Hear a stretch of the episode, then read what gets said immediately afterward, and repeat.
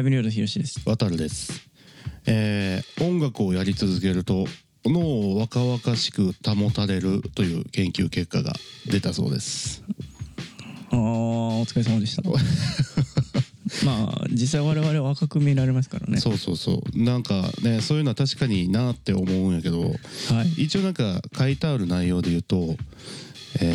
まあそういう長い間、まあ、音楽の訓練を続けることになるから、うん、まあその高齢になっても認識する能力が衰えへんっていうことらしく、はいはい、なんかそれだけじゃなくて、他の脳領域から補完的なサポートまで受けてるらしいで。ああ、なるほどね、うん、協力し合ってってやつですね。そうそうそう。ああ、音楽をやる高齢者は若者に匹敵する音の処理能力があるらしい。能力は脳みその脳に力って書いて能力って書いてあるけど、認知能力は必要ですからね、音楽にね。うんうん、いいとか悪いとかもそうだけど、演奏する側もね。うん、確かにな。なんかそれすごいよくわかるっていうか、まあ特に演奏する側っていうか、なんかちょっと考えながら聞く瞬間もあるし、この音やなみたいなとかさ。確かにその楽器一つ弾くにしても C のコードを弾いた時に、うん、じゃあ C のキーでやったらこれとこれとこれとこれがあるからみたいな、うん、そのなんていうの F とかさ A とか、うん、そういう合うコードがあるわけじゃないですか。それ外しちゃうとなんかこう音が外れたみたいになったりとかするわけだから、うん、ってなると自分がピアノを弾く時はこことここの位置で間違いないように弾かなくちゃいけないとか、うん、結構考えることですもんね。あとリズムがあってとか、そうそうそう、いろいろ考えてやってんすね、脳みそがね。そうそう、まあそれを俺らは感覚って呼んでたりするけど、うん、脳みそ的には頑張ってますって感じだよ。やってますよこっちはと。そう、まあなんか音楽は健康にいいということで言われてるっていう風に書いてあんねんけど、はあ、なるほど。なんか何これ声楽だからの声楽音楽か、うん、のなんかそういうのが脳卒中のリハビリに役立つらしく、うん、あとなんかヘビーメタルは血圧を下げるっていう。嘘やん、逆やろ絶対。なんか意外な事実も知られてるって書いてあるわ。マジで？なんかあるんやな、やっぱそういうのがいろいろ。ああ。意外やな。なんで血圧下げんだろうな。これなんか理由多分あるんやろうな。今ちょっとそれのカテゴリーで出てきたわけじゃないけど。血圧下げるんだ。うん。あったわ、ここにも書いてあったわ。80年代ポップスとヘビーメタルが血圧低下とストレス軽減の効果があるんやって。あ、それで言うとマイブラとかどうなんですかね。シューゲーザーとか血圧下がってほしいけどな、俺。まあ俺もそうやな。なんかどっちかっていうとクールダウンする方に入るっていうか、轟音聞いてさ、うん、爆音聞いて眠くなるみたいなさ。あるな、めちゃめちゃあるな。なんかこの話したっけ？なんかした気するわ。まあしたことはあると思う、きっと。なんだっけ、脳の処理領域を超えて、うん、理解を超えるからもう寝ますみたいななるみたいな、ね、ああそう、振動になって寝てまうやつな。ああ、なるほどね。あ、なるほど。まあ、80s とかもそうですよね。らしいわ。今君の背中にありますけど、ね、達郎さんのね、はいはいはい、アルバムがですね、今、うん、レコードがこう今月から復刻して毎月出ますよという、うん、で、まあ、その一弾がこうまだ、ね、マスターピースの 4U なんですけど、うん、まあ、なんかちょっとそのインタビューみたいなのを達郎さんのやつが読んでて、はいはいはい、やっぱこう当時ってまあ、8トラックとか16トラック、まあ、行って24ぐらいまでしかできなかったと、うん、だからこう昔の楽曲っていうのはもうその制限の中でこうどうやって制約の中で音楽表現するかみたいなことをやってたから、うん、まあある種やりたいこともできなかったけど余計なこともしなかったみたいな、うん、で今もうプロツールスとかそういうデスクトップの時代になって100トラック200トラックとか、うん、もうガンガンいくわけじゃないですか。そうやね。まあそれがあったからジェイコブ・コーリアみたいな多重録音の、うん、まあね、ああいうサインも出てくるわけですけど。確かに。まあでもなんかこうあるじゃない、最近こう聴かしてくる音楽ってめっちゃ疲れるなと思うんですよ。これ自分への反省も含め、音楽作る時に聴いてくれっていう気持ちが強すぎてるというか、あ、ね、なんていうかこう消費者向けの音楽に迎合しすぎると、聴けっていう感じの音作りになってて疲れるっていうか。まあそうやんな、自然と聞こえてくる音楽ではないっていうか、そういう意味ではそうちょっとまあしんどくはなるよな。聞こえてほしいのよっていうか、まあ聞いてんのよだから聞いてますこっちは聞いてるんですもう大丈夫ですみたいにさらになるなみたいな、うん、でもまあ難しいじゃないですかそのね、うん、そこがまたかっこよさにもなったりするところもあるし、うん、むずいなと思ってでも俺はなんか聞こえてくる音楽の方がいいなみたいな、うんそうね。いやまあ達夫さんの声聞いてるとね、やっぱ聞きたくなるし聞こえてくるしみたいなね。引き込まれてくよな。やっぱ聞いてると。そうなんですよね。まあ別に当時ね達夫さんがどう思ってらっしゃったかわかんないですけど。すごいな。なんか新品のジャケを見るとちょっと違和感があるぐらいまで来てるわ今。そうやろ。なんか変な感じするわ。不思議やろ。なんか色濃いやん。うん。なんかちゃんと発色ええもんな。そうそうそう。もっとなんか俺らが知ってるのだと中古で日焼けしてるやつとかさ。ああかすれてるとか。そう状態が状態とかでもさ1万何ぼとかする世界なんでね何これいやそうなんですよ君も買った方がいいよ本当に毎月出るからねこれライドオンタイムも俺当時のやつですけどライドオンタイムも復刻するんでそれも買おうと思ってるんで毎月出るも面白いななんか楽しみになるなそれ毎月いやレコードプレイヤーあるとすごい日常が豊かになりますよあレコードプレイヤーもちょっとな俺も家ないからなまずほんま自分で売っといてそやで俺のレコードプレイヤーの活用方法は飾るってことやからななんかヒロシがレコードわーわー言ってるからレコード出てるけど俺は普段聞かんからなみたいなあいつが言ってるしなみたいなおいそういうのなしやぞ変な深読み入ってるでえまああいつが言うんやったらみたいなねいやいいよレコードはやっぱいや本当にね、うん、スピーカーとか余るっしょだってその余ったりするのないのまあねあるんやけどないやだからそういうのの生かす先としてすごいよホーステックスのこのやつ昔使ってた制作用で使ってたスピーカーなんですけどあこれなうんねそれもめっちゃ分かんないけどなうち自体がそもそもそんな音量出されへんからないやいいのよちっちゃい音でちっちゃい音で聞けばいいのよそうやねちっちゃい音で聞こう思ったらなスピーカーもっとちっちゃくてなって思うけどでかいねんなめっちゃいやなんかラジカセ買ったって言ってたよCD うんなんかいわゆるもうどこの家にもありそうな丸いやつ、うん、CD ラジカセだからラジオも聴けるやつやけどなんていう昔からのあそうそうもう由緒正しき普通の今売ってる CD を聴くのそうだから昔持ってた CD とか俺実家から持って帰ってきて家に、うんでなんかまあ聞く機会がそもそもあんまりないからさ、うん、ストリーミングでほとんど聴けてしまうから、うんでもなんかこう CD で聴くっていうのやっぱりええなって思ったしあ、ねうん、なんかこうミックステープって言ったらいいんかな CD でもさこう自分の好きな曲を詰め込んでなんかこう焼くみたいな MD じゃなくて MD じゃなくてなんかそういう作り方とかもしたことあったから、まあ、なんかそういうの聴いたりとか、うん、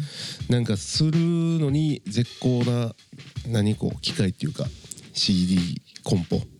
じゃないわ CD ラジカセか、うん、ラジカセじゃないか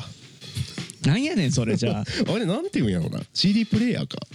え、まあ、でもラジオも聴けるからなカセット入んのカセットだけ入らへんラジオは聴けるそれラジカセじゃないやそうですだから CD プレイヤーラジオ機能付きって感じか多分あじゃあ CD オンリーなんやそうそうそうカセットは聴かれへんであとラジオそうラジオ聴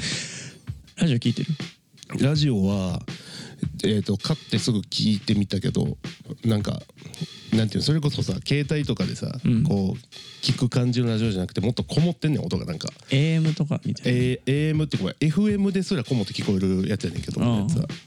ずっとなんかこうって感じの音質でラジオは聞いてるわ、ね、そっかまあそうですか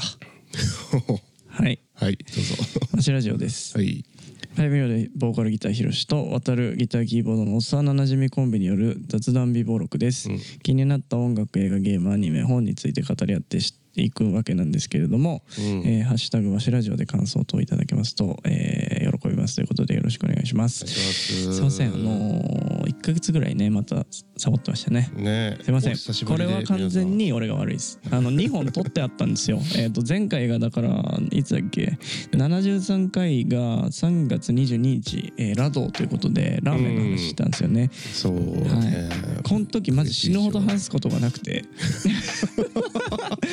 マジでもう激モチベーション引くをやったからさ、まあ、確かにななんか何もなかったなそうそうそうもう闇の中をねうろうろしてたんで確かに一応頑張ってさ、うん、ポケモン最終回だったねとかああまあね、言ってみたり、そうそう、あとねツイッターについてみたいなイーロン・マスクについてね語った回もあるんですけど、まあ一応ねマネージャーに確認してもらってるんで、もしかしたら後々出るかもしれないですけどね。まあね、そうだね。そう若干だから大丈夫やったら、そうなんかね時事ネタについて話してなくないみたいなことを言いながら時事から1ヶ月以上経ってから出すことになるような気がするんで、めっちゃ過ぎてもたな。もしかしたらまあお蔵入りの可能性もあるかもしれないですけど、うん、しかもねめっちゃダサいのがさ、うん、イーロン・マスクのそのツイッターについて話すみたいな回の時に、なんかファイブニョールドのアカウントって公式マークブルーバッジ俺しかついてなくねって言ってでなんか喋ってんのよ俺が。あ、なんか言ってたかも。なんか言ってたのよ、うん、ほんでなんかそれでなんかどうにかなんないのかなこれみたいな、うん、でわーわーって言ってたら、うん、俺1週間か2週間前にツイッターから公式バッジ外されてんのよ。ああそうなんだ。クソだせえと思って結局誰もついてない。そう結局ね、そう誰も公式じゃなくなったんで、もう俺らの発言ツイッター上の発言にね何ら裏取りがないですもんね。結構でもいろんなアーティストの人もなんていうかこう外れていってる人多いよな。もうそうね、だからもう公式をなんていうのゴールドバッジみたいなさ、うん、企業とかのいわゆる本当にオフィシャルアナウンスメント用のアカウントですみたいな風に、うんするのかとか、はいはいはい、ね、ちょくちょくアーティストでもいるじゃないですか。バウンディとか、うん、テンパレーとかもそうかな、ワーナーだと、うん、なんかねあったんでね、うちらもそう、うん、した方がいいんじゃないかなとかね、うん、思いますけどね、まあ、別にもう個人のやつはどっちでもいいんで、まあねちょっと公式だけは公式っぽくしてた方が分かりやすいよねやっぱ。そうっていうのでね、うん、なんかマジクソダサ会みたいになっちゃってまあそうやな、うん、今出したら確かにちょっとおかしになるかもな。まあそうなんですよねっていうことなんですけど、まあ、ビバラロック終わって撮ってます。ああそうなんですよ。お疲れ様でした。終わってすぐ帰ってきてね、はい、オレンジで今撮ってますけど、うん4年ぶりですか。お疲れ様でした。まずはお疲れ様でした。朝一でしたからこちら早かったな。確かに、はい、今日はなケーブステージのね、うんトップバッターということで11時からということで、うん、我々入りがまあ8時ぐらいですか。そうね、結構早めに入りましたね予定よりも。早かったな。道が意外と空いてたっていうねそうそう思ってたよりな早く着いたって感じやけど、そうそうそう、うん、でもなんかまあまずどうでしたか。いやもうね、まあ後で聞いた話だとまあ入場規制かかってたりとかさ、うん、なんかすごいなんかみんな集まってくれてありがとうって気持ちがいっぱいになったわ。ね、久しぶりですからね、ああいう景色を見るのもね。ほんまにそれやで、うん、まあ東京でのフェスっていうのもだいぶ久しぶりだったんで、うん、前回だからあれかさぬきロックでね、うんうん、まあ、700、800ぐらいかそうかな来てくれてっていうので、うんまあ、今回が1500、1700ぐらいかな、うん、そうやねそれぐらい。いや本当でも朝からみんなよう来てくれたなっていう感じでしたけどね。本当真面目というかおねフェスに真面目な方たちといいますかね、思いっきり楽しむぞということでお集まりいただいて、ね、前から後ろの方までみんなね手挙げて手拍子してくれたりとか、うんうん、まあやっぱこう普段俺ら見に来てくれてる人とかがさ、うん、リズム感いいんでやっぱこうねちゃんとグルーブが揃っていく感じとかもそうだね、うん、だからなんかこうなんていうんですか初めて見てくれた人もきっと楽しかったと思うし、うん、なんかこうこの3年間さやっぱまあ客足も遠のいていく中、まあ頑張ってライブ飛べずにやってって、うん、なんかそこにちゃんとこう付き合ってくれた人たちがさやっぱこうなんか強い味方だなって思いながらね、うん、普段来てくださるような方たちもそうですけども、うん感じだったんじゃないですか。なんかねお初の人たちにとって何このバンドやべえなってなるのがやっぱさ、うん、俺らのフェスとしてはさやっぱ勝負どころなわけじゃないですか。お客さんね掴んで帰るぞみたいなところもありますから、うん、だからそういう意味ではすごい今日いいライブできたんちゃうかなっていうふうにはちょっと思ってるっていうかさ、まあ、その自分たちの力だけじゃなくてほんま言った通りやっぱこう今までついてきてくれたその俺らをこう応援してくれてる人と初めての人にそれをなんかこうレクチャーしていくかこう姿っていうかさ、うんまあ、なんかそれを含めてなんかすごいいいライブになってたっていうのはなんかこう見ててもすごい分かったし、うん、うん、まあそれにつながってね、こうやっぱこう自分たちのそのなんかライブっていうかさ、こう自分のイベントとか、まあワンマンとか、まあなんかそういうのでまたこう自分たちのファイブニョールドの音楽を聴きにこう足運びに来てくれたら嬉しいなっていうのふうには思うよね。やっぱ今日改めてなんかこうたくさんの人の目を前にしてなんか思ったけど、みんな見に来てほしいなと思った。まあね、チケット売ってましたからね、7月2日のラインキューブ ね。まあこれ聞いてる頃にはもうあれですけど終わってますけど、まあね、なんか買ってくれてる人とかいたらいいなということでね、まあ現金ですから。そうやね、現金のみやからね、ちょっとねお会計の方がなかなかあれかもしれませんけども、そうね、まあ5月7日から一般発売しますんで、ぜひぜひお買い求めいただければなということで、まあなんかね、何ですか、まあそういう感じでしたと。まあ何より楽しかったっすねって感じなんですけど。そうやな、まあそれはもう間違いない、楽しかっためっちゃ。楽屋というかビバラ食堂、バックヤードのさフードあるじゃないですか。ね、いつも美味しいご飯がたくさんある。あ、ビバラ亭やったっけ名前。ビバラ亭か。ビバラ亭やったっけ。ビバラ亭かな。そのフェス1年目の時とかってさ、本当にこう何て言うんですか、本当に有名なアーティストさんから本当に俺らみたいなさ、こう駆け出しもんみたいなところでいろんなアーティストがいてっていう中で、そうね、なんですか、こう席というか空気というかさ、むずいじゃないですか。ほんま全然知り合いがいないというか、そうやねんな、そうみたいな、なんかね、そういうなんかこうすごい人たちもいっぱいいて、なんか肩身が狭いというか、別に誰が悪いとかそういうことじゃないんだよ。ないんだよ。いや全然分かる。でもあるじゃない。知り合い見つけた時の喜びってさ。あるあるある。やっぱおったことに越したことはないからな。まああるんですよ。大学の授業を受けてて知らない授業でさ、なんかめっちゃグループできてんじゃんっていう時に。片隅の方に知り合いた時の感じみたいな。ああね、片身の狭い思いをするやつね。まあまあまあ確かにね、そういうのもある。まあね、そういう感じやったかもしれんな、もしかしたら。まあ分かんないですよ。俺はそう感じる時もあったんで、だんだんやっぱりこうね、長いことやってるとだんだんそういうのも慣れてくるというか、その中でいろんなね出会いがありますから。そうやね。なんか居心地が良くなったなというかね。なんか。うちのメンバーやと誰かは知ってるみたいなさ、なんかそういうのは結構増えたよな。確かにそうね。そうだからなんかテンダーとかさ、確かね初めて会ったのあそこだったのよ。それこそビバラで初めて会ったのよ。あ、ビバラなんや。そうね、その時はなんか初めましてみたいな感じで、なんかまあね、今日太郎ちゃんともちょっと話したりとかさ、ドラムの大輝くんともなんかみんなで飯食って喋ったりとか、なんかこうね、やっぱその4年経ってやっぱいろいろお互いに過ごしてきた時間もあってっていうね、まあブレーメンの翔太もねベース弾いてたし、共通ステージだったからね、なんかそういうなんか仲間がこう増えたなというかね、なんかそういうのも嬉しいなとかね。確かにね。真面目だ。面白くねえこの話。面白くないよ。いやまあまあでも話誰が聞きたいんだよ。結構フェスの裏側ってそんなにあれじゃない、知らないっていうか普通にあれやったら俺ら的には当たり前のことやけどさ。まあそうか。だってなんかケータリングってそもそもなんやねんみたいなさ。ビバ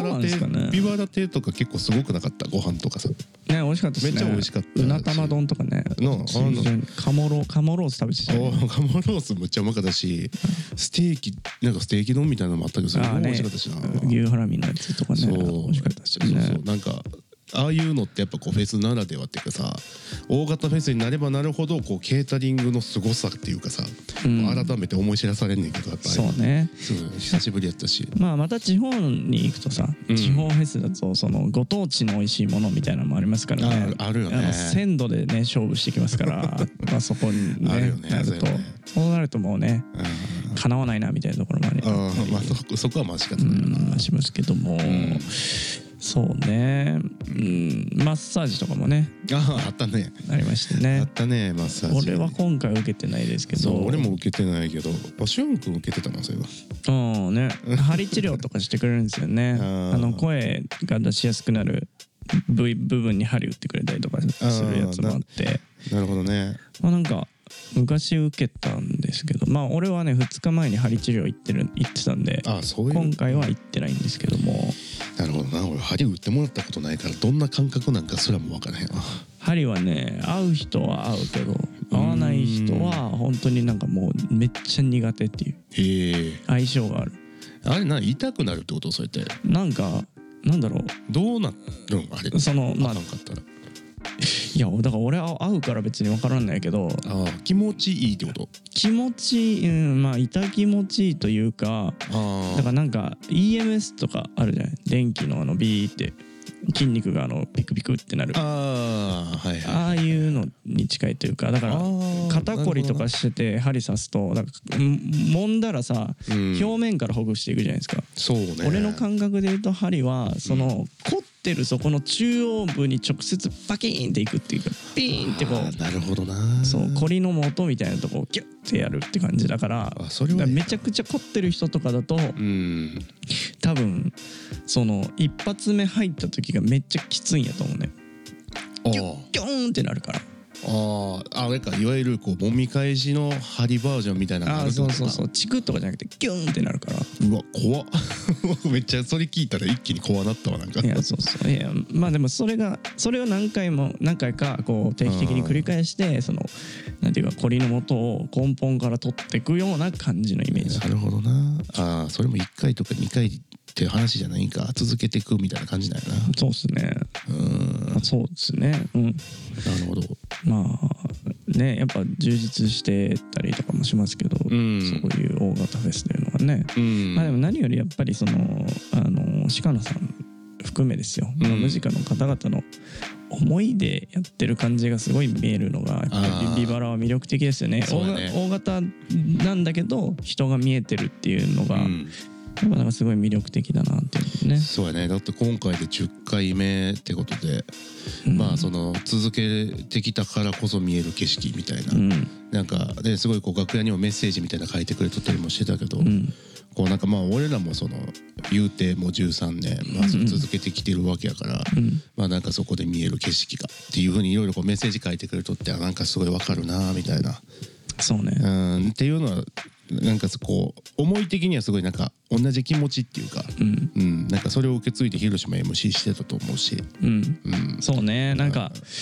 鹿野さんのメッセージめちゃくちゃ殴り書きで、すごかったなあれは。確かにすごかったな一瞬解読できないとことかがポンポンポンってこれどっちで読むみたいなあったんですけどね。もう本当にでも全アーティストに書いてるからね、忙しい中で。そうですよ。まあまあまあね、本当にお気持ちいただけるだけね、相手に直筆でありがたいなと思いながら。そうね、ありがたくは受け取っていただきますけども、はい、まあということでね、しっかりトップバッターも果たせて、うん、役割果たせてね、うん、まあいい、2日目かな、ビバラね、そうね、だったんじゃないかなと思います、うん、まあまだゴールデンウィーク中ね、5日開催なんでね、うん、はい、まだまだあるし、結構まだ通うっていう人とかもいるかもしれないんで、うん、まあこれ今日ねビバラ行って聞いてるなんていう人がいてもいいなと。そうやね、結構多いんちゃうか。そうそう、あと配信とかで見てくれてる人とかね、うん、配信ね、俺らはまだその映像っていうかどんな感じやったんか見れてないかあれやけどさ、うん、どうなるな、よかったのかな、ね、よかったんですか ね, どうなんでしょうね。その辺がちょっとどうやったかよければコメントください。あ、ね、もし見てる人がいたら ねはい、そんな感じですか、うん、とりあえずビバラに関してっていうことで、まあ、急遽ね、ありがとうございましたということで撮ってますけど、はい、はい、終わるまあまあなんやかんやね、いろいろ雑談を交えて今日はちょっと喋っていったから、どう、あ、いやそうでもないかいやまあ別にいい時間ぐらいに、ね、なってるけど、いや別にいいよ。なんか久しぶりなんで1ヶ月空いてたんで、まあそうね、1ヶ月以上空いてるって感じか、うん、それで言ったら、いやそうなんですよ。それで言うとどうですかといったところもありますけども、まあ別に、ね、まあ別にというは別にというか、なんかねこう今の時期っていうかさ、うん、こう俺らずっとこう7月2日のさ、こう LINE キューブに向かってこう行ってるやん、ずっと今、うん、なんかちょっともう宣伝をしたいみたいな気持ちしかないみたいなさ状態もあるやん。プロモーション、そうそうそうそう、はい、だからなんかないって言われたら宣伝しようかみたいな感じになってくる。宣伝してくださいよ。じゃあ、でもそれはもうさっきのビバラの話のさ中でもさ、こう7月2日のライブにあの1500人全員来てほしいなみたいな話になってくるからさ、まあ、ぶっちゃけだからさ、今日ケーブステージに来てた人たちが全員来たら、いや完璧よ。で LINE キューブソールドですからね。いやありがとうございますやで。来いよ。いやマジでちょっとなんかそういうのならへんかな。お前らマジで来いよ。もう漏れなくそのちょっと溢れてた人たちもさ来たらもうパンパンなわけよ。いやそうそうそうね。こんな感じですよね。そうなればいいなって願ってるっていう、まあ直近の心境はそんな感じよな。なんかいろいろこうさフリーライブもあったしみたいなのとか、あ、まあその後とかに撮ってるかでも、はい、やつとかも、あ、そうね。まあなんかそういう感じよな直近は。うん。まあ来てください本当に。はい。LINEキューブ渋谷でPainting the Townというワンマンをやりますので、5月の、7日から、チケット一般発売が始まりますということで、これ多分もうね今解禁になったと思うんですけども、インスタ公式のファイブリオルトのねインスタで、そのまあなんていうんですか、あれですよ。インスタライブっていうやつですね。ああそうですね。はい、やりますよということで、インスタライブ、まあ一般発売したからみんなまだの人はゲットしてねっていうことをまあ声高々に言おうと電波に載せて、そうね、やりますんで、こちらが5月7日日曜日の9時からですね、夜の。はい、でアコースティックライブ的な感じで配信しようと思ってますんで、はい、はい、ぜひ、見に来ていただけると、はい、嬉しいなと思います。インスタライブね見てください。はい、投げ銭もじゃんじゃんお待ちしておりますんで、はい、といった感じでしょうか。はい、大丈夫？いいんじゃない？いいと思うけどね。あ、まあDISH//のね。そうね、SE をね作らせていただいて、この間ねLINE キューブね、それこそ自分たちが立つステージでDISH//のライブをね拝見させていただいたりとか、1975見てね。この話はなもうクソ長くなるんで、そうこの話はクソ長くなるから別でいいや。もう別になるね。僕の西武ドーム見に行ったりとかね、結構ライブねいろいろまあ見せてもらってこうね勉強させていただいて、まあ立てたビバラロックだったよっていう感じですか。そうね。ありがとうございました。ありがとうございました。